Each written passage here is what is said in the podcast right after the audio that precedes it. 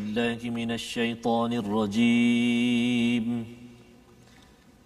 بسم الله الرحمن الرحيم.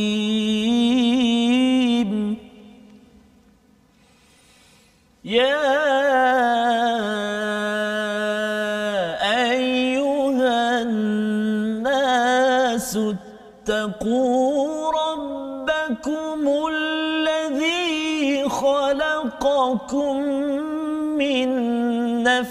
نفس واحدة صدق الله العظيم Wahai manusia, bertakwalah kepada Tuhanmu yang telah menciptakanmu daripada diri yang satu.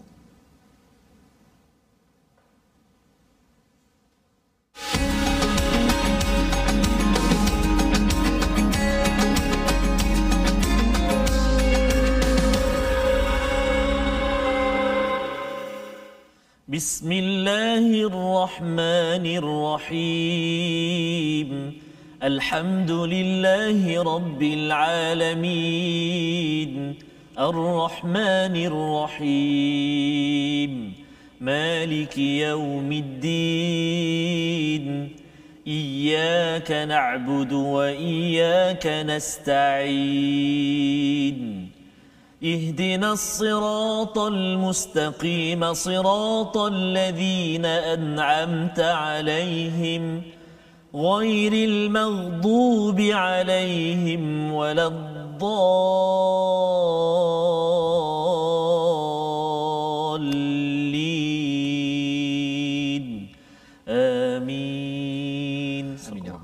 Assalamualaikum warahmatullahi wabarakatuh. Alhamdulillah wassalatu wassalamu ala Rasulillah wa ala alihi wa man walah. Syada la ilaha illallah.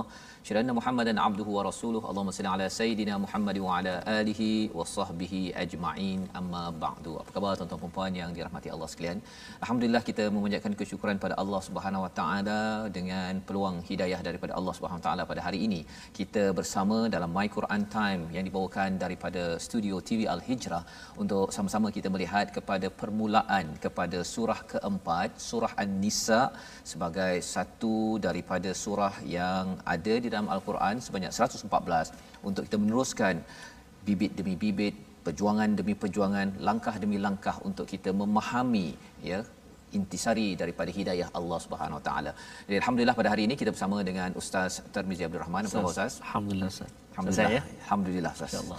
Kita berada pada surah baru Ustaz. Oh, subhanallah, Subhanallah ya, surah yang panjang juga ya. tetapi kita sudah selesai dengan surah Al-Baqarah dan juga surah Ali Imran, dua surah yang digelar Zahrawain ya dan kali ini surah An-Nisa dan surah kelima nanti surah Al-Maidah lebih kurang sama Ya, cara isinya ya uh, pada dua surah berbeza masih panjang Ya. tapi tak sepanjang surah Al-Baqarah Ya, Ustaz. betul, Ustaz. ya jadi alhamdulillah pada hari ini kita bersyukur pada Allah Subhanahu taala di mana surah An-Nisa ini adalah surah yang mengingatkan kita kepada hidayah yang kita minta dalam Fatihah tadi Ustaz ya Ustaz. ihdinas siratal mustaqim tunjukkanlah kami jalan yang lurus maksudnya apabila Allah menyatakan kalau nak jalan yang lurus itu hidayah itu Allah jawab dalam surah Al-Baqarah alif lam mim saya tidak tahu. Yang tahu hanyalah Allah untuk kita mendapat hidayah. Maka kalau kita jaga surah al-baqarah itu kita akan dijaga hati kita cara kita Yes, ya bermuamalah dengan manusia dengan Allah. Dan pada juz yang ketiga pada surah al-baqarah berkaitan dengan infak dan juga menjauhkan daripada riba ya. Dan pada surah ali imran secara ringkasnya bercerita tentang prinsip tentang kebenaran. Sehingga kan pada ayat yang terakhir daripada surah Ali Imran ini ayat yang ke-200 wahai orang beriman Ya. isbiru. Ya sabarlah. Ingatkan sesama kita bersabar dan bertahan teguh bertakwa pada Allah. La'alakum tuflihun. Ya jadi di sana ya ayyuhallazina amanu permulaan surah an-nisa yang ustaz baca sebentar tadi ustaz yang kita akan baca sekali lagi nanti. Ya ayyuhan nas Yes, ya ya ayyuhan nas dan ini membawa kita kepada sinopsis bagi halaman yang ke-77 pada hari ini. Mari sama-sama kita perhatikan iaitu pada ayat yang pertama Allah menyatakan tentang Allah mengingatkan kesatuan asal usul manusia kesatuan suami isteri dan ikatan kekeluargaan yang perlu diperjuangkan pada setiap masa. Ini adalah ayat pertama. Dan yang keduanya pada ayat kedua menyerahkan kembali harta anak yatim. Ya ini adalah tema bagi surah an-nisa ini sendiri. Uh, perjuangan kepada hak wanita anak yatim dan haram memakan harta anak yatim ini Manakala pada ayat yang ketiga hingga keempat kebenaran untuk berpoligami. Ya satu perkara yang besar ustaz ya. Tetapi kita nak memahami dalam uh, erti kata yang jelas daripada surah An-Nisa agar kita tidak menyalahgunakan kemudahan yang Allah beri tetapi ia adalah untuk untuk kita membantu dan memperjuangkan hak di dalam masyarakat. Dan pada ayat 5 hingga 6, larangan menggunakan atau menyerahkan harta kepada orang safih. Okey, apa maksud safih kita akan bincang nanti. Anak kecil dan setara dengan mereka kecuali apabila mereka memiliki ar-rushd maksudnya ya, kematangan. kematangan. Maksudnya, jadi alhamdulillah itu adalah ringkasan uh, 5 hingga 6 ya dan 6 ayat kita dalami dahulu pada hari ini pada halaman ke-77. Mari sama-sama kita baca daripada ayat 1 hingga 4 untuk sama-sama kita memahami surah yang bercerita banyaknya satu tentang etika sosial di dalam Islam, macam mana kita nak menguruskan keluarga masyarakat dan yang keduanya masalah terbesar dalam masyarakat kalau kita nak bina keluarga masyarakat yang bagus cabaran besarnya ya. dalam surah ini ada banyak cerita Allah. pasal orang munafik. Allah. Hmm, ya, orang munafik ini dia dia dia masuk Islam yes, tetapi yes. perangai dia itu tidaklah mengikut pada peraturan sehingga kan dia boleh memporak-porandakan keadaan masyarakat zaman dahulu dan juga pada zaman ini yang kita harap kita jauh. Ya, sama-sama kita baca ayat 1 hingga 4 dan jangan lupa kita share Ustaz ya. Yes, ya, baik. Klik butang share Ustaz. Terima kasih kepada Ustaz uh, Fazrul. Bismillahirrahmanirrahim. Assalamualaikum warahmatullahi wabarakatuh. Assalatu wassalamu ala Rasulillah wa ala alihi wasahbihi man wala. Tuan-tuan dan puan-puan sahabat-sahabat Al-Quran semuanya, uh, hari ini kita masuk surah uh, An-Nisa. Dan kalau kita perhatikan Ustaz dan juga para penonton sekalian dalam muka surat yang ke-77 yang kita nak baca pada hari ini uh, semua akhir uh, ayat itu dia mat iwat ah mat iwat itulah kita baca dengan kadar mat dua harakat Hmm. Jadi kita tak boleh panjang. Contoh kalau kita nak bertaranum macam mana sekalipun tak boleh contoh panjang kita baca alaikum raqiba lebih tak boleh sah. Dia dua saja. Dua saja. Ya. Dua harakat. Jangan dua rakaat. Oh, itu panjang oh, sangat sah. Kalau dua rakaat tu alaikum raqiba. Masya-Allah, oh, eh, masya-Allah. Itu tak tak boleh Ustaz. Eh? Tak boleh kan macam tu. Oh, tak, boleh, tak boleh, tak boleh. Jangan jangan. Jadi itu sebabnya kena belajar lagi ni. tak bolehlah saya baca di sana Ustaz ya. Tetap di sini. Subhanallah. Subhanallah. Baru di sana dah sedap baca ya. Subhanallah. Okey, kita nantikan nanti uh, Fazrul akan pendengarkan eh. Baik. Jadi insya-Allah mari kita sama-sama uh, ayat yang pertama sehingga ayat yang keempat saya. Yes. Ayat pertama hingga ayat keempat sahabat-sahabat Al-Quran semua mari kita baca sama-sama dah masuk uh, surah An-Nisa ni. Saya harap dan saya yakin dan percaya tuan-tuan dan puan-puan dah boleh uh, baca bahkan boleh ikutlah antara taranum yang kita cuba kongsikan saat Eh tak apalah Ustaz belajar sikit-sikit sikit-sikit ha, koho-koho kan? kata orang ya, Kelantan kan koho-koho Ustaz oh, ya. wah kalau kampus saya sebut slowly slowly Ustaz slow masya-Allah okey baik kita nak cuba baca uh, pagi ini eh, sekarang ini maaf saya dengan taranum Hijaz insya-Allah ha? أعوذ بالله من الشيطان الرجيم بسم الله الرحمن الرحيم يا أيها الناس اتقوا ربكم الذي خلقكم من نفس واحدة من نفس واحدة وخلق منها زوجها وخلق منها زوجها وبث منهما رجالا كثيرا ونساء. واتقوا الله الذي تساءلون به والأرحام. إن الله كان عليكم رقيبا وآتوا اليتامى أموالهم ولا تتبدلوا الخبيث بالطيب ولا تأكلوا أموالهم إلى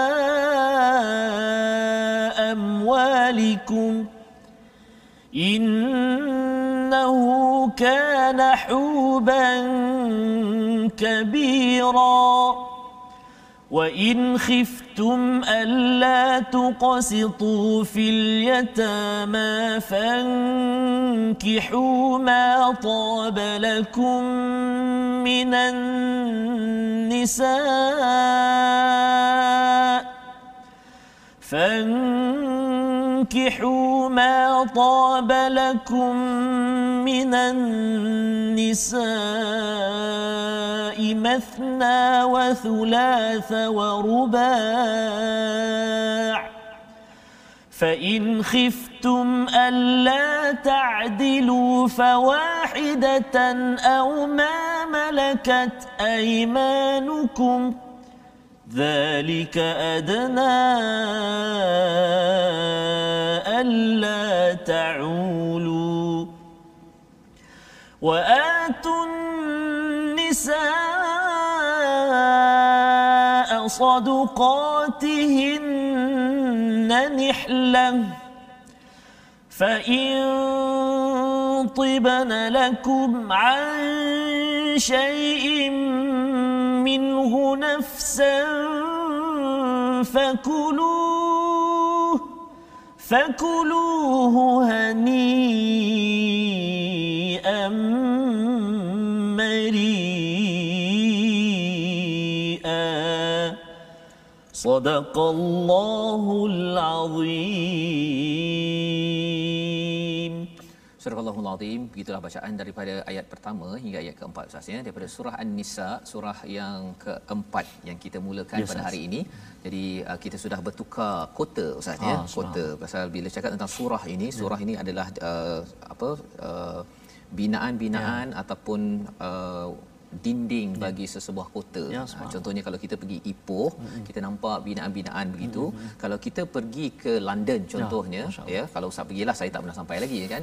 Jadi Sebab kalau kita sampai ke sana, kita yes, akan yes. macam eh macam sama konsep binaannya. Ya. Pasal apa? Pasal Ipoh dan juga di London mm-hmm. itu dia ada uh, binaan-binaan yang hampir sama kerana ya. uh, binaan di sana British dan di sana pun British. Ah. Ha, jadi bila kita pergi ke surah An-Nisa, ya ada perkara yang lebih kurang sama macam surah Al-Maidah. Ya, uh, ada juga dalam surah An-Nisa macam surah Al-Baqarah. Betul. Pasal bercakap tentang dalam surah An-Nisa ini banyak cerita tentang uh, pengurusan keluarga. Uh, berkaitan dengan anak yatim. Jadi ini juga banyak disampaikan di dalam surah Al-Baqarah. Jadi kita ada yang macam sama tapi Ipoh dengan London tak sama lah Ustaz. Ya. Kalau tidak maksudnya tak payahlah kita sampai ke London kan. Betul. Tapi pasal saya tak pernah sampai, kita doalah Ustaz ya Amin. agar kita dapat menghargai uh, konsep surah ini ya yang berbeza dan sudah pasti dalam surah An-Nisa ini Allah mulakan tadi ya ayuhan nas wahai manusia bertakwalah kepada Tuhanmu allazi khalaqakum yang menciptakan kamu daripada jiwa yang satu iaitu ya. Nabi Adam alaihi salam ya. Daripada situ uh, apa uh, Hawa kemudian lahirlah insan-insan sampailah kepada zaman ini kepada saya pada Ustaz Tarmizi yes, Ustaz ya. kita adalah wa khalaqa minha zaujaha ya. zaujaha daripadanya pasangan. Wa batha minhuma okey ber kembang min huma rijalan kathiran wa nisaa ya ada lelaki ada perempuan yang yang ramai. Jadi Allah mengingatkan perkara ini kerana ia bercakap tentang identiti kita manusia ya dan Allah ingatkan sekali lagi wattaqullah allazi tasaaluna bihi wal arham. Ya bertakwalah kepada Allah yang di mana kamu memohon meminta pertolongan selama ini bihi dengannya wal arham dan juga uh, hubungan kekeluargaan menarik ayat yang pertama lagi ya. ustaz ya mm-hmm. Allah mula menyatakan ittaqu rabbakum pada ayat ataupun baris pertama itu yes, tapi yang kedua tu wattaqullah ya.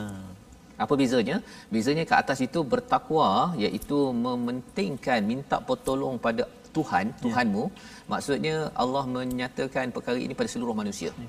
Bukan sekadar untuk orang beriman, orang Islam sahaja. Seluruh manusia kena cari Tuhan kerana kita ni daripada dicipta oleh Tuhan yang sama, daripada nenek moyang yang sama iaitu Adam dan kita diciptakan laki perempuan ini, itu sahaja dah menunjukkan kehebatan pencipta. Ya, ha, lepas tu baru Allah bawa kepada wattaqullah, barulah bertakwa kepada Allah kerana ada orang yang bila dia uh, tak lihat kepada Tuhan sebenar hmm.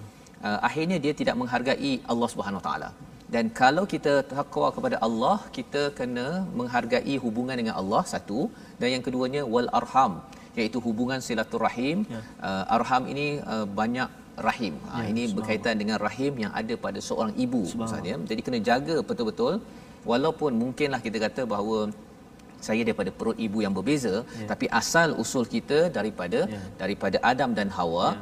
Innallaha kana alaikum raqiba ya Allah amat mengawasi apa yang kita buat sama ada kita ni jaga hubungan dengan Allah ataupun tidak kita menjaga hubungan dengan manusia ataupun tidak yeah. ya jadi ini asas uh, nilai universal menyeluruh pertama yang Allah bawakan dalam surah An-Nisa agar kita kalau perkataan raqiba itu saatnya hmm. kalau raqib itu dia leher kan ha. Ha, kalau katakan uh, ada binatang kesayangan kita letak tali tu yes, ha itu uh, kita letak kat leher dia. Uh-huh. ataupun kadang-kadang dulu pun anak saya saya pernah beli yang ada monyet kat belakang tu oh, so. ada tali panjang tu kan. ha, jadi mengapa Uh, letak dekat belakang tu? Pasal kalau dia nak lari eh tarik balik semula. Ha ya. Jadi bila innallaha kana alaikum raqiba. sebenarnya uh, bila Allah kata Allah ini amat mengawasi Allah ini memang amat dekat pada tuan-tuan pada saya pada setiap masa ya. Ya. Dan salah satu tanda kita ini amat dekat dengan Allah SWT ya kalau kita amat sensitif dengan Allah SWT kita akan jaga hubungan dengan Allah wattaqullah tasalu nabihi wal arham dan juga yang keduanya arham iaitu kita merapatkan silaturahim. Ha itu yang kalau katakan beri salam yes, Ustaz ya harapnya nanti kita bertemu dengan sahabat al-Quran kita. Uh, semua aktiviti itu sebenarnya adalah aktiviti takwa. Betul. Ya melambangkan kita ini uh, menyahut seruan daripada surah An-Nisa ayat yang pertama dan kesan daripada yang pertama ini masuk kepada ayat yang kedua ya waatul yatama iaitu kita tunaikan Berikanlah kepada anak-anak yatim yang sudah dewasa harta mereka, jangan kamu menukar yang baik dengan yang buruk, jangan kamu makan harta mereka bersama hartamu. Sesungguhnya tindakan menukar dan memakan itu adalah dosa yang yang besar, ya. Istilahnya innahu kana huban kabira. Ya. Jadi Ayat pertama dah cerita pasal silaturahim ya tentang uh, lelaki perempuan. Kali ini cerita pasal satu lagi kumpulan manusia yang perlu diberi perhatian iaitu anak yatim. Ya, ya anak yatim. Anak yatim ni sama ada uh, anak yatim utamanya ayahnya meninggal ya, ya uh, dan juga dia melibatkan mak dia hmm. terpisah lah apa sebagai cabaran hidup. Jadi Allah menyatakan wa atul yatama amwalahum kena beri hak harta anak yatim ini jangan tukar-tukar. Ya. Ha jangan tukar-tukar. Kadang-kadang katakan dia anak yatim dia duduk dengan kita ustaz kan. Hmm. Kemudian ayah ni banyak duit ya. kan. Dia ada kereta besar. Oh. Kita ada kereta kecil. Yes, kan. Hmm. Kemudian kita asyik guna kereta besar je ustaz. kereta kecil tu kita simpan je pasal kita kereta mainan pun tak boleh guna kan. Ha tapi kalau kita kecil uh-huh. kita asyik guna je kereta itu sampai rosak ya. ya. Itu sebenarnya wala tatabaddalul khabith bit tayyib. Ya. ya jangan ditukar tukarkan ataupun sama ini kita ada rumah kecil dia ada rumah besar kita asyik guna rumah besarnya sahaja sampai kan rosak rumah tersebut yang itu adalah peringatan daripada Allah jangan ditukarkan. Al habith bit tayyib dan yang keduanya wala taakulu jangan makan amwalahum ila amwalikum. Jangan makan harta mereka jadi maksudnya bila ada harta duit bank pasal anak tu anak yatim mungkin anak kecil jadi kita ambil duitnya kita gunakan sepatutnya kita makan nasi ya nasi biasa je selama ni bila ada anak yatim tu nasi Arab setiap hari Ustaz. Ya. ya nasi mandi, nasi golek, ayam ayam kambing golek semualah. Ya. Pasal apa? Pasal duit banyak. Ha, yang itu tandanya apa? Tandanya makan harta anak yatim. Allah. Ha, itu sebabnya bagi pengusaha uh, apa pusat anak yatim uh, jangan main-main. Ya. ya dia kumpul duit mm-hmm. lepas tu dia punya gaji ataupun dia punya makanannya mm. lebih hebat daripada ya. anak yatim. Allahu akbar. Bahaya Allah ingatkan ya pasal ini adalah anak yatim ni adalah uh, kumpulan kedua yang boleh dimanipulasikan dalam masyarakat. Masya-Allah. Ya kalau ayat pertama tadi tu Allah ingatkan tentang uh, nisa tentang ya. wanita. Hmm. Ayat kedua ni pasal anak yatim. Wow. Jadi kalau kita boleh menghargai wanita dalam rumah ya, ya ibu kita, ayah, uh, uh, kakak kita, adik perempuan kita dan juga isteri kita, insya-Allah kita akan lebih sensitif tentang harta anak yatim. Ya. Tapi kalau dalam rumah pun tak jaga, dia memberi kesan pada harta anak yatim pasal dia bukan boleh balas pun. Hmm. Kan? Dia tak boleh balas apatah lagi kalau dia masih belum belum dewasa ataupun mencapai tahap uh, apa balik ataupun rushd ya. istilahnya. Yeah. Nanti kita akan tengok istilahnya. Maka kita bawa kepada ayat yang ketiga Ustaz, sambung lagi tentang anak yatim, ya. Tentang anak yatim iaitu wa in khaiftum ya jika kamu takut alla tuqsitu fil yatama ya iaitu kamu tidak berlaku adil pada anak-anak yatim fankihu ha, yang ini bawa kepada nikah ustaz Ya. ha, yang ini ayat ni sensitif ni Betul, kan bagi setengah orang tapi kita kena faham betul-betul Ya. ustaz ya Pasal bila, bila saya baca ayat ini uh, anak yatim tapi tiba-tiba pula wujud uh, nikah kemudian 2 3 4 Ya. oh itu lagi sensitif right. kan uh, dan ada orang kata sebenarnya yang utamanya 2 3 4 ya bukan yang satu. Pasal tengok permulaannya tu 2 3 4 Semangat. adakah cara kefahaman itu betul? Mari kita tengok dahulu. Ya. Jika kamu takut alla tuqsitu. Ya. Jika kamu takut untuk uh, tidak adil maka uh, fil yatama pada anak yatim bernikahlah. Hmm. Ceritanya mungkin dia bela, bela waktu kecil Ustaz ni. Katakan umur 10 tahun, kemudian besar 15 tahun, 18 tahun. Lepas tu dia berminat pula pasal dia dah besar tu. Waktu kecil tu dia tak berapa comel pasal ada hingus apa semuanya kan. Tapi bila dah besar tu Betul. wah dia punya uh, alis mata apa sebagainya dia berminat. Allah kata okey tak ada masalah. Pasal ini apa ayah angkat dia uh, tetap ayah angkat. Betul. ya maksudnya dia tak adalah pula jadi oh tak boleh kahwin ke tak dibenarkan. Fankihu ma tabalakum minan nisa imathna wa thulatha wa ruba. Ya. iaitu boleh berkahwin daripada uh, apa yang baik bagi kamu daripada wanita itu daripada anak yatim itu 2 3 4 hmm. 2 3 4 okey. Jadi uh, sebelum kita pergi pada 2 3 4 pasal ramai yang akan kata wah ini maksudnya kalau kita ni mem- uh, anak yatim saja ke? Tidak. Maksudnya anak yatim ini pasal kita nak selamatkan Betul. anak yatim tersebut mungkin kena uh, kahwin. Kalau itu kita nak uh, capai. Ya. okey. Tetapi bila bercakap tentang istilah tuqsitu daripada perkataan qista iaitu adil ada tiga komponen ustaz Ya, ya. Beza. Pasal di hujung tu Allah cakap uh, tentang adil tapi awal ini tentang qist. Dua-dua adil diterjemahkan tapi qist ini dia ada tiga perkara iaitu adil itu apabila kita uh, adil mempunyai bukti kita menyemak sesuatu perkara sebelum kita membuat uh, penilaian. Hmm. Uh, sebelum ya kalau adil tu kita terus saja kita kata okey saya nak buat nak bagi dua bagi dua macam itulah adil kan. Tapi qis ini sebelum dia buat penilaian ya membuat penilaian itu dia kaji dulu ah. apa yang patut. Ha, yang ini kena ada apa contohlah kan hmm. kalau katakan nak adil dengan anak saya, hmm. adil eh istilah adil, saya kata dia anak saya bagi seringgit, seringgit, seringgit ah. contohnya kan. Betul. Tapi kalau qist saya kena tanya dulu yang umur Ah. 2 tahun ini perlukan apa? Betul. Kalau abang ni nak beli kasut bola ataupun kasut pergi sekolah lah, eh, kasut bola tu mungkin uh, lebih sikit kan, kasut pergi sekolah. Takkanlah kita bagi RM1 je.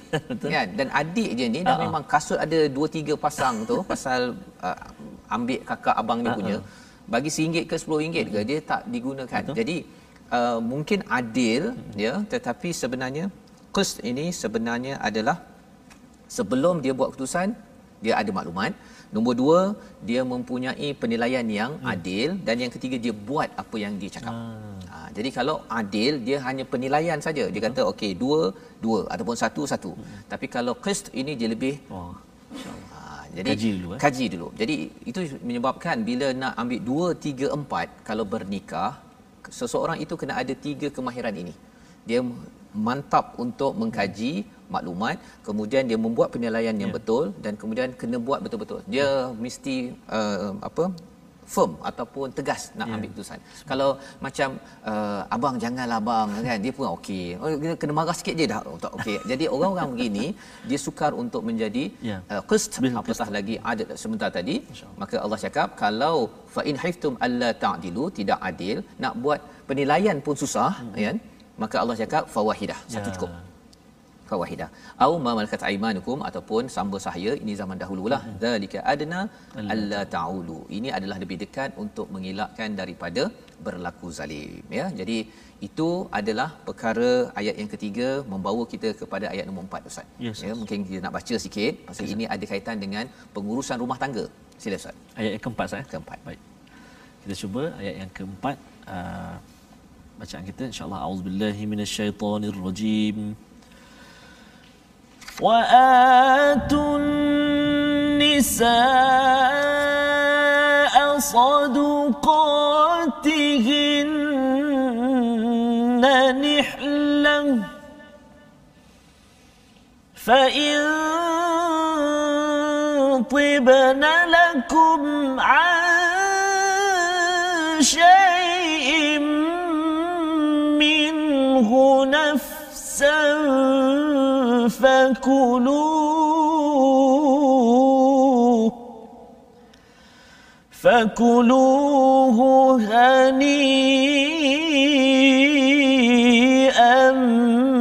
مريئا.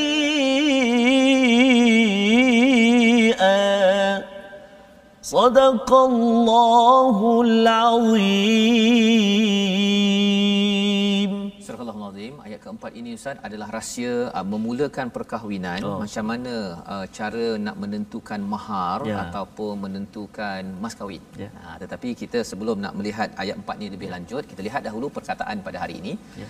iaitu perkataan nafasa, Nafasa. iaitu perkataannya bermaksud bernafas ataupun dia ada kaitan dengan jiwa setiap jiwa yang bernafas itu uh, adalah nafasa nafsun berulang 298 kali di dalam al-Quran dan Allah nyatakan pada ayat pertama bahawa wahai manusia kamu semua dijadikan daripada nafsul ataupun nafsin wahidah daripada jiwa yang satu. Ya bermula dengan Nabi Adam. Dan ini perkenalan pengenalan kepada kepada diri kita. Bila kita sedar Nabi Adam ini kita tahu sejarah kita. Hmm. ya sejarah kita ini telah disampaikan pada surah al-baqarah. Kali ini Allah membawakan nilai tambah iaitu daripada insan yang satu ini kita ada pasangan Nabi Adam ada pasangan ya. kemudian laki perempuan kerana ada tanggungjawab Ya. Ha, ada tanggungjawab bukan Allah ciptakan begitu laki-laki perempuan-perempuan begitu saja happy-happy bergembira bukan tapi ada tanggungjawab untuk Ya. bertakwa kepada Allah dan jaga sambungkan silaturahim itulah yang kita belajar daripada ya. nafasa sebentar tadi. Selagi kita bernafas kita kena bertakwa dan jaga silaturahim. Kita berhenti sebentar kita kembali my Quran time baca faham amal insyaallah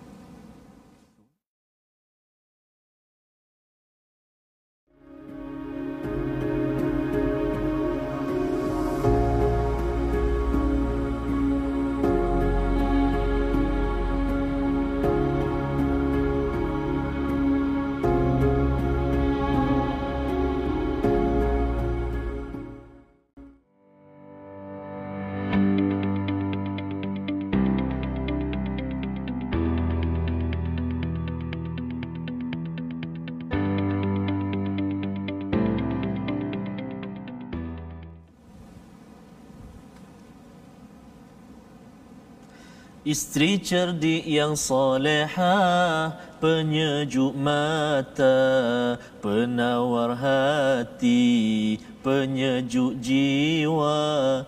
Di rumah ia isteri Di jalanan kawan. Di waktu kita buntu Dia penunjuk jalan.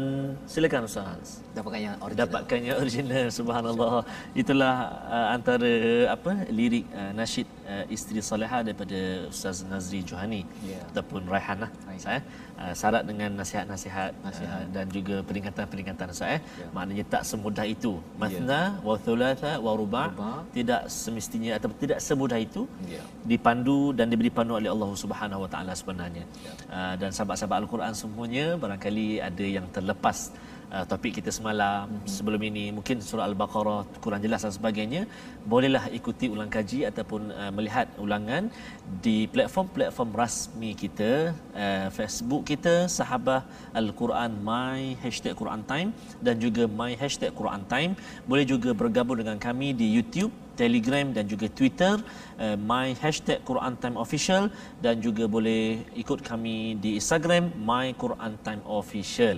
Jadi bolehlah Ustaz eh. Ya. Uh, tweet-tweet kat situ ah.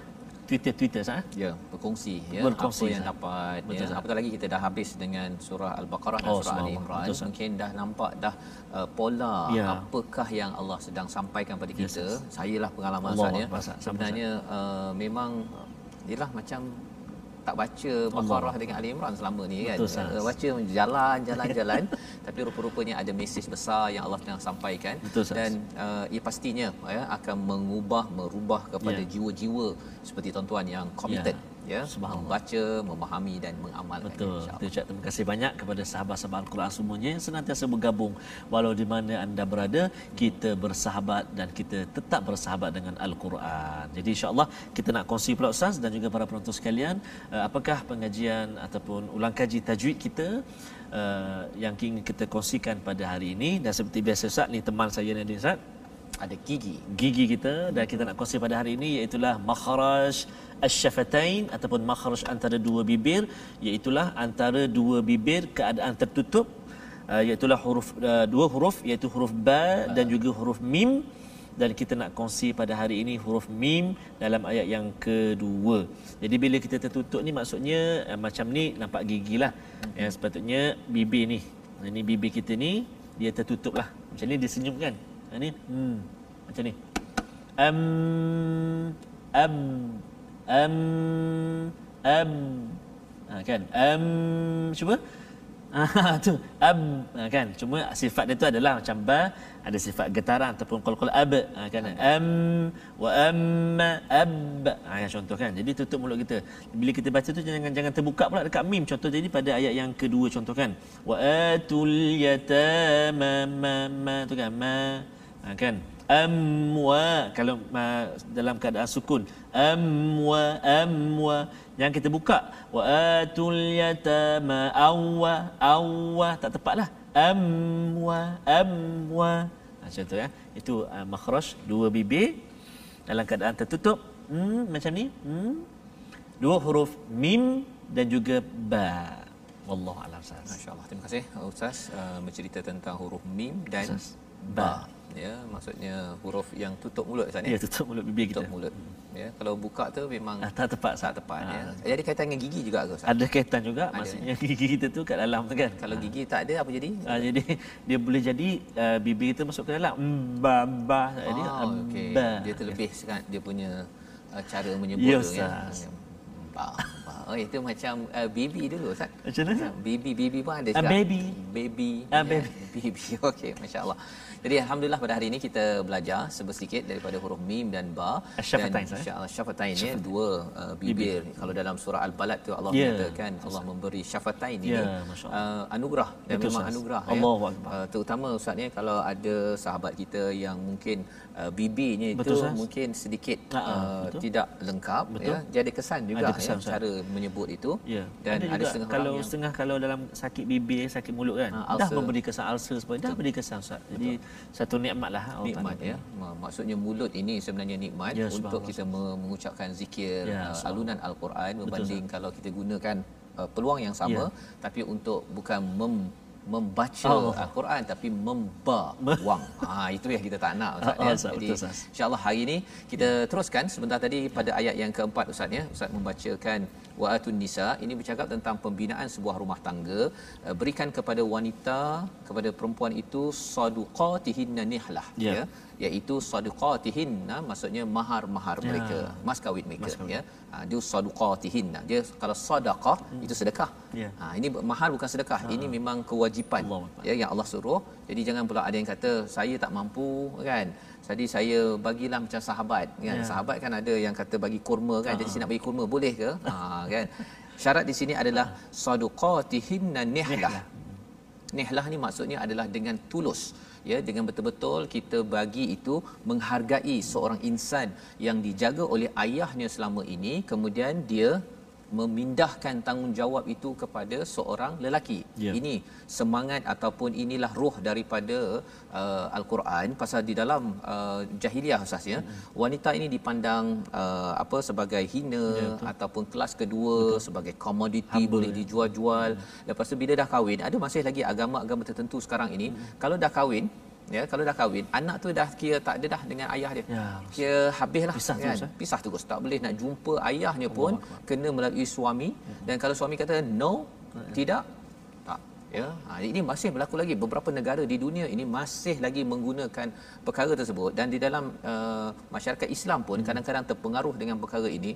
Itu yang menyebabkan dia kata wah suami ketua keluarga. Hmm. kalau dia kata nak balik kampung okey suami lima hari isteri setengah hari. Allahuakbar kan? Pasal dia kata ya. syurga di bawah Allah. tapak kaki tak tahulah kan mana dia dapat dia punya panduan itu uh-uh. dan ini yang kita ingin uh, lihat bahawa rupa-rupanya Quran memperjuangkan hak wanita insyaallah ya uh, bukan kumpulan feminisme ya. ada yang kata tak puas hati kan uh, dia sama ada tak puas hati dengan Quran ataupun tak puas hati dengan uh, dengan orang Islam Ustaz ya. Ha, jadi kalau orang Islam tak beramal dengan Quran ini memang ramai. Yeah. Tetapi kalau kita betul-betul baca Al-Quran ini, kita doakan agar lebih ramai lagi insan-insan yang terkesan dengan Al-Quran. Hmm kita kena baiki masyarakat ya, ya. Ha, dan dalam ayat ini Allah menyatakan fa in tibna ya jika mereka berbaik hati lakum min an syai'in minhu nafsan fakuluhu hani'an mari'a kalau dia kata kita dah bagi mahar kemudian dia pulangkan balik uh, berbaik hatilah ya tibna ini baik secara rela diri nafsan ya. ha, tak ada pula suami kata aku dah bagi kau kalau kau tak bagi kat aku oh. balik duit yang aku bagi hari uh, tu tu uh. ya emas ke apa sebagainya tu uh, bersedia je lah ha, kalau itu yang dipaksa itu bukannya uh, dibenarkan oleh Allah SWT kalau uh, secara rela fakuluhu hani amari'a makanlah ya. ya dengan senang hati dengan tenang dengan nikmat itu dibenarkan hani ya. Hani amaria jadi ini ayat keempat ini memulakan sebuah pernikahan. Ya. Sebuah pernikahan. Dan kalau ada yang tanya mahar ini uh, untuk berapa lama? kan? Untuk berapa banyak? Hmm. dia taklah ada spesifik. Tetapi paling kurang pun kalau katakanlah uh, lepas kahwin tu meninggal contohnya yeah. kan?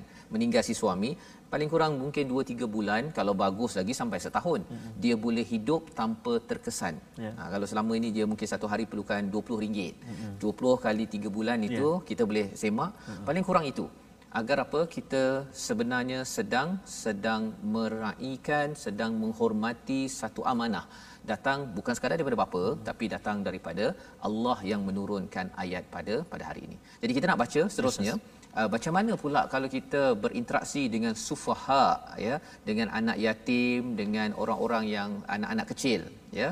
Apa maksudnya sufaha? Kita baca dahulu ayat kelima hingga ayat yang ke keenam. Sila ustaz. Baik terima kasih ustaz. Kita ada baki dua ayat ustaz. Mm-hmm. tapi panjang ayat dia ustaz boleh tahan. Boleh tahan panjang dia. Jadi bila ayat panjang macam ni kita perlu perhatikan uh, tempat kita nak waqaf dan juga ibtidak eh uh, kadang-kadang uh, walaupun diberi pilihan ustaz yang warna hijau tu mm-hmm. uh, kalau saya lah sendiri kadang-kadang saya tak sampai juga ustaz mm-hmm. dan saya akan memilih wakaf-wakaf yang sesuai lah yang bersesuaian uh, sebab itu penting dalam bacaan al-Quran kita ini pernafasan kita dan pernah juga kita kongsikan ustaz antara tips ataupun cara kita nak uh, menjaga nafas kita antaranya kita buat latihan ketika kita mandi contohnya bila shower air tu kan kita tahan nafas kita hari ini berapa lama ataupun uh, sesekali kita apa bercuti hmm. ketika mandi pantai ke sebagainya kita cuba selam dan tahan nafas kita uh, ataupun uh, kita menjaga makan kita lah. Ya, maksudnya betul. kalau nak mengaji ni biasanya jangan terlalu makan terlalu banyak lah. Supaya dia tak oh, kalau Terengganu kata sek eh sek eh ah, sek eh oh, oh sek eh ni dia macam semput lah. Semput nafas pendek tak sampai pasal perut penuh. Perut penuh. Ah, contoh. Ah, contoh kan. Jadi kita hati-hatilah dan memang tak tak berapa elok pun untuk kesihatan sebenarnya Betul. kan. Kalau itu terlapau terlebih makan dan sebagainya. Jadi insya-Allah mari kita cuba uh, baca dua ayat ayat yang kelima dan ayat yang keenam. Insya-Allah eh, kita sambung dengan taranum jiharkan insya-Allah. A'udzu billahi minasyaitonir rajim. ولا تؤتوا السفهاء اموالكم التي جعل الله لكم قياما وارزقوهم فيها وارزقوهم فيها واكسوهم وقولوا لهم قولا معروفا. وابتلوا اليتامى حتى إذا بلغوا النكاح. فإن آنستم منهم رشدا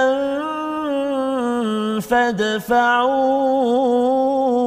إليهم أموالهم ولا تأكلوها إسرافا وبدارا أن يكبروا ومن كان غنيا فليستعفف. ومن كان فقيرا فليأكل بالمعروف. ومن كان فقيرا فليأكل بالمعروف. فإذا دفعتم إليهم أموالهم فأشهدوا عليهم وكفى بالله حسيبا صدق الله العظيم Surah Al-Azim begitulah ayat kelima hingga enam menyambung balik ustaz ya. Yes, uh, yes. kalau halaman ini banyak bercerita tentang hak wanita mm-hmm. ya dan juga anak yatim. Yes, yes. Ya dua perkara inilah ya dan kalau disambung sikit pada ayat di kelima ini Yes, yes. wala tu'tus sufaha ya janganlah kamu serahkan pada orang yang belum sempurna akalnya itu namanya safih safih. ataupun safah sufaha ya iaitu orang yang belum sempurna ni siapa anak-anak ini Ya. ya kalau katakan dia kecil ay- ayahnya meninggal anak yatim ini jadi digelar sebagai sufaha dia tak matang lagi Yes, yes. maka pada waktu itu jangan beri kepada mereka allati ja'alallahu lakum qiyaman warzuquhum ya iaitu harta mereka ya kamu yang dijadikan Allah sebagai pokok kehidupan. Jadi maksudnya ialah apa yang perlu dibuat pada waktu itu ialah kita gunakan rezeki ataupun harta itu untuk uh, membantu ataupun menyara mereka. Ya. Ha, boleh ya untuk kegunaan anak yatim tersebut. Uh, waqsuhum ya dan kemudian berilah mereka belanja dan pakaian daripada hasil harta itu ya waqulu lahum qawlan ma'rufa dan hendaklah bercakap dengan perkataan yang yang baik. Ya. Ceritanya ialah apa? Uh, ada harta ustaz, ada harta. Jadi kita kena bagi gunakan untuk anak yatim tersebut. Hmm. Cabarannya ialah kalau katakan kita duit sikit Ha. ataupun ada juga orang duit banyak, dia dapat harta lebih, harta Allah. free. Ha kan padahal itu bukan harta dia. Ha, ha. Jadi kesannya ialah kalau dia tidak gunakan untuk anak yatim satu ataupun dia pergi makan harta Allah anak yatim itu maka Allah menyatakan ataupun Allah menemplak ya Allah mengingatkan di sini dan berikan pada mereka pakaian waqulu lahu- lahum qawlan ma'rufa maksudnya kena uh, dah kita tolong Hmm. kita kena juga cakap dengan perkataan yang baik. Baik. Isunya apa? Isunya ialah anak yatim Ustaz. Dia ada anak yatim, ada anak orang lain, anak Ya. uh, anak uh, apa si uh, adik kita ke ataupun orang lain lah dengan anak kita. Ha. Bila dia ada dalam satu rumah, Ya. ha, pada waktu itu kita tahu bahawa bagaimana kasih sayang berlaku. subhanallah. Ya, biasanya kita akan utamakan anak anak kita. Betul. Tetapi Allah kata waqulu qaw lahum qawlan ma'rufa. Kena cakap elok-elok dengan mereka tidak boleh dianak tirikan Ya. walaupun memang, memang anak tiri. Kan? Memanglah anak angkat tak boleh ya.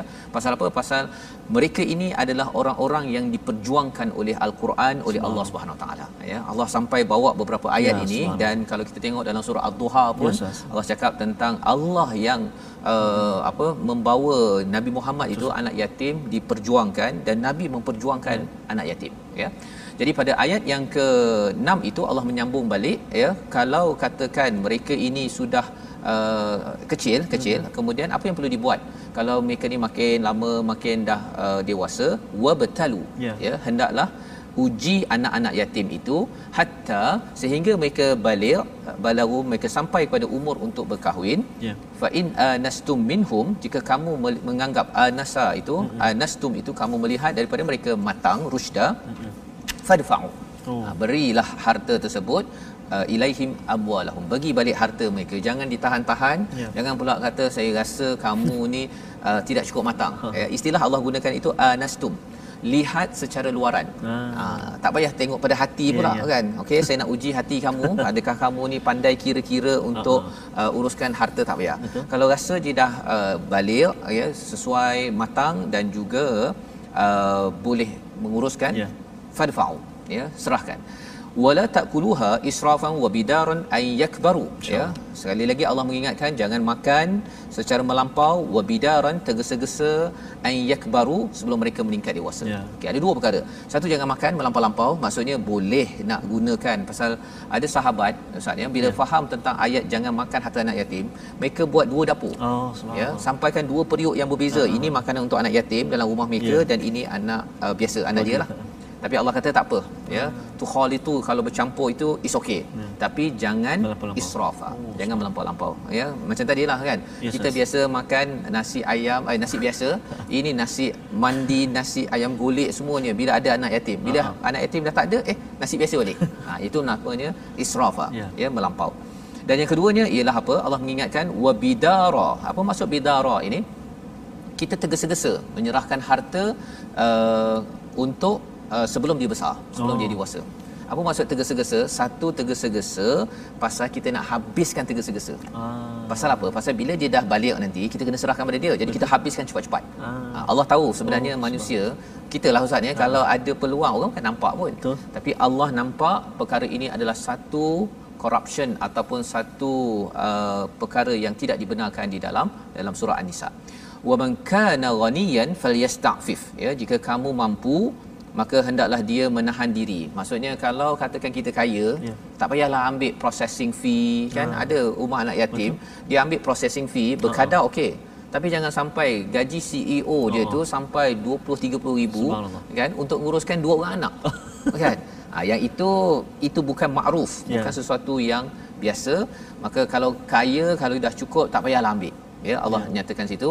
Wa man kana faqiran falyakul bil ma'ruf. Itu yang Allah cakap. Kalau kamu ni fakir tak cukup duit uh, ya pengusaha tak uh, apa rumah anak yatim ambil bil ma'ruf.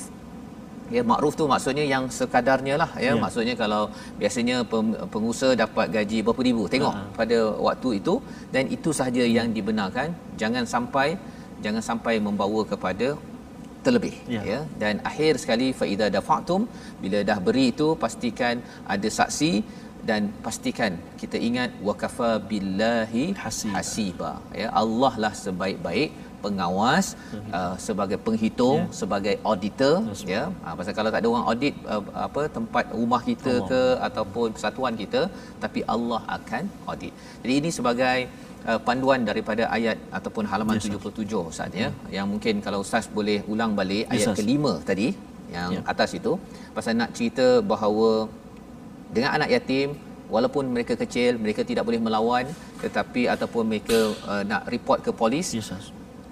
Ayat 5 itu sebagai panduan kepada kita semua sila ustaz Baik, terima kasih Ustaz. Uh, baik sekali penerangan hari ini Ustaz sebab kadang-kadang memang kita berjumpa Ustaz. eh. Ada orang yang ambil kesempatan Ustaz uh, menggunakan anak-anak yatim untuk mencari duit, Betul. ber, berpaj, apa ber, berpanas, berhujan Ustaz. dia hantar dengan Allah. van suruh jual Ya, kami Ustaz. anak yatim Allahu kan Akbar yang itu tak apalah kalau katakan betul, Betul. kan tapi isunya ialah pengurusan, Pengurusan anak anak. yatim ini yang ada dalam Ya buku subhanallah. Mudah-mudahan kita sama-sama ambil iktibar saya insya-Allah. eh. Baik kita baca ayat yang kelima insya-Allah. A'udzubillahi minasyaitonir rajim. ولا تؤتوا السفهاء أموالكم التي جعل الله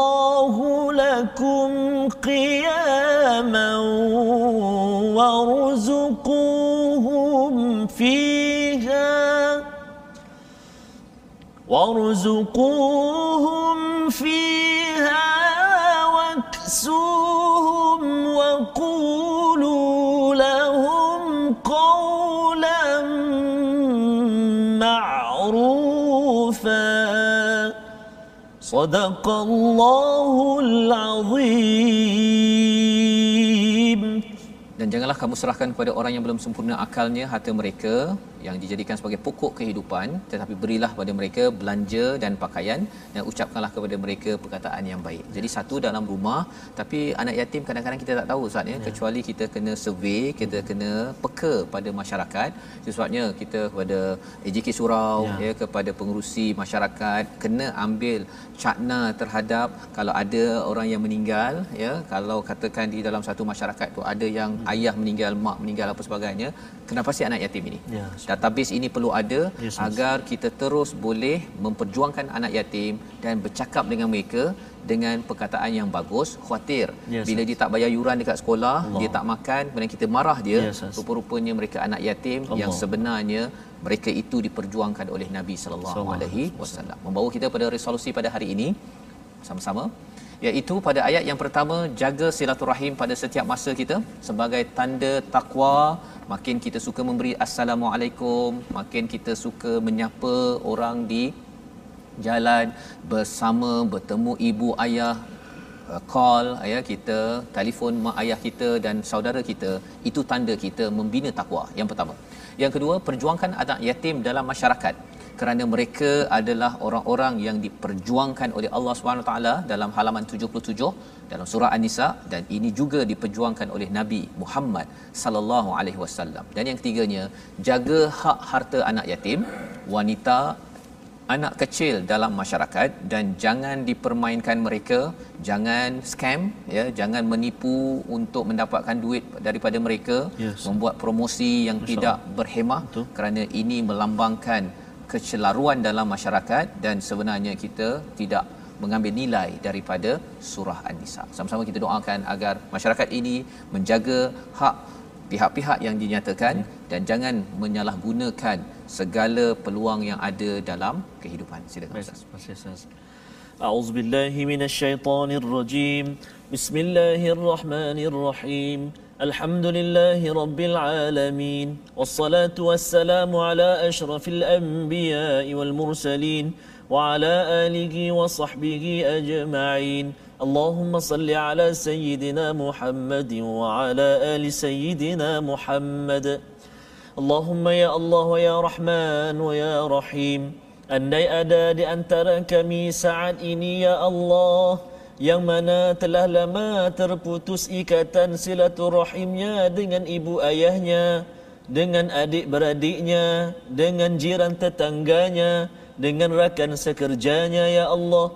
Maka ya Allah kau pertautkanlah kembali ikatan itu ya Allah. Ikatan yang membawa rahmat dan barakah serta kasih sayang daripadamu ya Allah Ya Allah ya Tuhan kami jadikan kami orang-orang yang menjaga hak-hak anak-anak yatim ya Allah. Orang-orang yang memperjuangkan nasibnya ya Allah. Jangan kau jadikan kami ini orang-orang yang menindas anak-anak yatim ya Allah. Birahmatika ya arhamar rahimin kuatkan kami ya Allah untuk terus menelaah ilmu-ilmu daripada kalammu Al-Quran. Birahmatika ya arhamar rahimin. Wa sallallahu ala sayyidina Muhammadin wa ala alihi wa sahbihi wa baraka wa sallam. Walhamdulillahi rabbil alamin. Taqabbalallah minkum Minna wa minkum taqabbal ya karim. Amin ya rabbal alamin. Moga-moga Allah mengurniakan taufik hidayah kepada kita untuk kita terus mengambil menghargai silaturahim dalam kehidupan kita seharian. Inilah intisari daripada hidayah al-Quran kita menyebut pada tuan-tuan untuk bersama dalam wakaf untuk ummah agar kita dapat menjadi umat yang memperjuangkan anak yatim, golongan wanita dengan secara yang adil bukan untuk dimanipulasikan. Dan tuan-tuan boleh menyumbang dengan nombor tertera di atas skrin ini kita ingin menyampaikan Quran mushaf Quran ini kepada anak yatim kepada golongan yang mungkin kurang berkemampuan untuk membelinya. Tetapi dengan kerjasama tuan-tuan sumbangan tuan-tuan harapnya mereka lah juga yang akan memperjuangkan Amin. nasib orang-orang yang kurang bernasib baik pada masa-masa yang akan datang. Ya, insya insyaallah kita bertemu lagi Ustaz Ustaz. pada jam 5 petang ya. pada jam 10 malam. Dan pada jam 6, 6 pagi. pagi tuan-tuan terus kita mendalami permulaan surah An-Nisa ini. Moga-moga surah An-Nisa ini mencerahkan kita. Dan saya ucapkan terima kasih kepada semua yang istiqamah. Terima kasih. Program ini dibawakan oleh yes, Mufas yang kita harapkan kita terus bersama anak yatim bersama ya. golongan wanita untuk keadilan seluruh dunia. My Quran Time baca faham amal insya-Allah.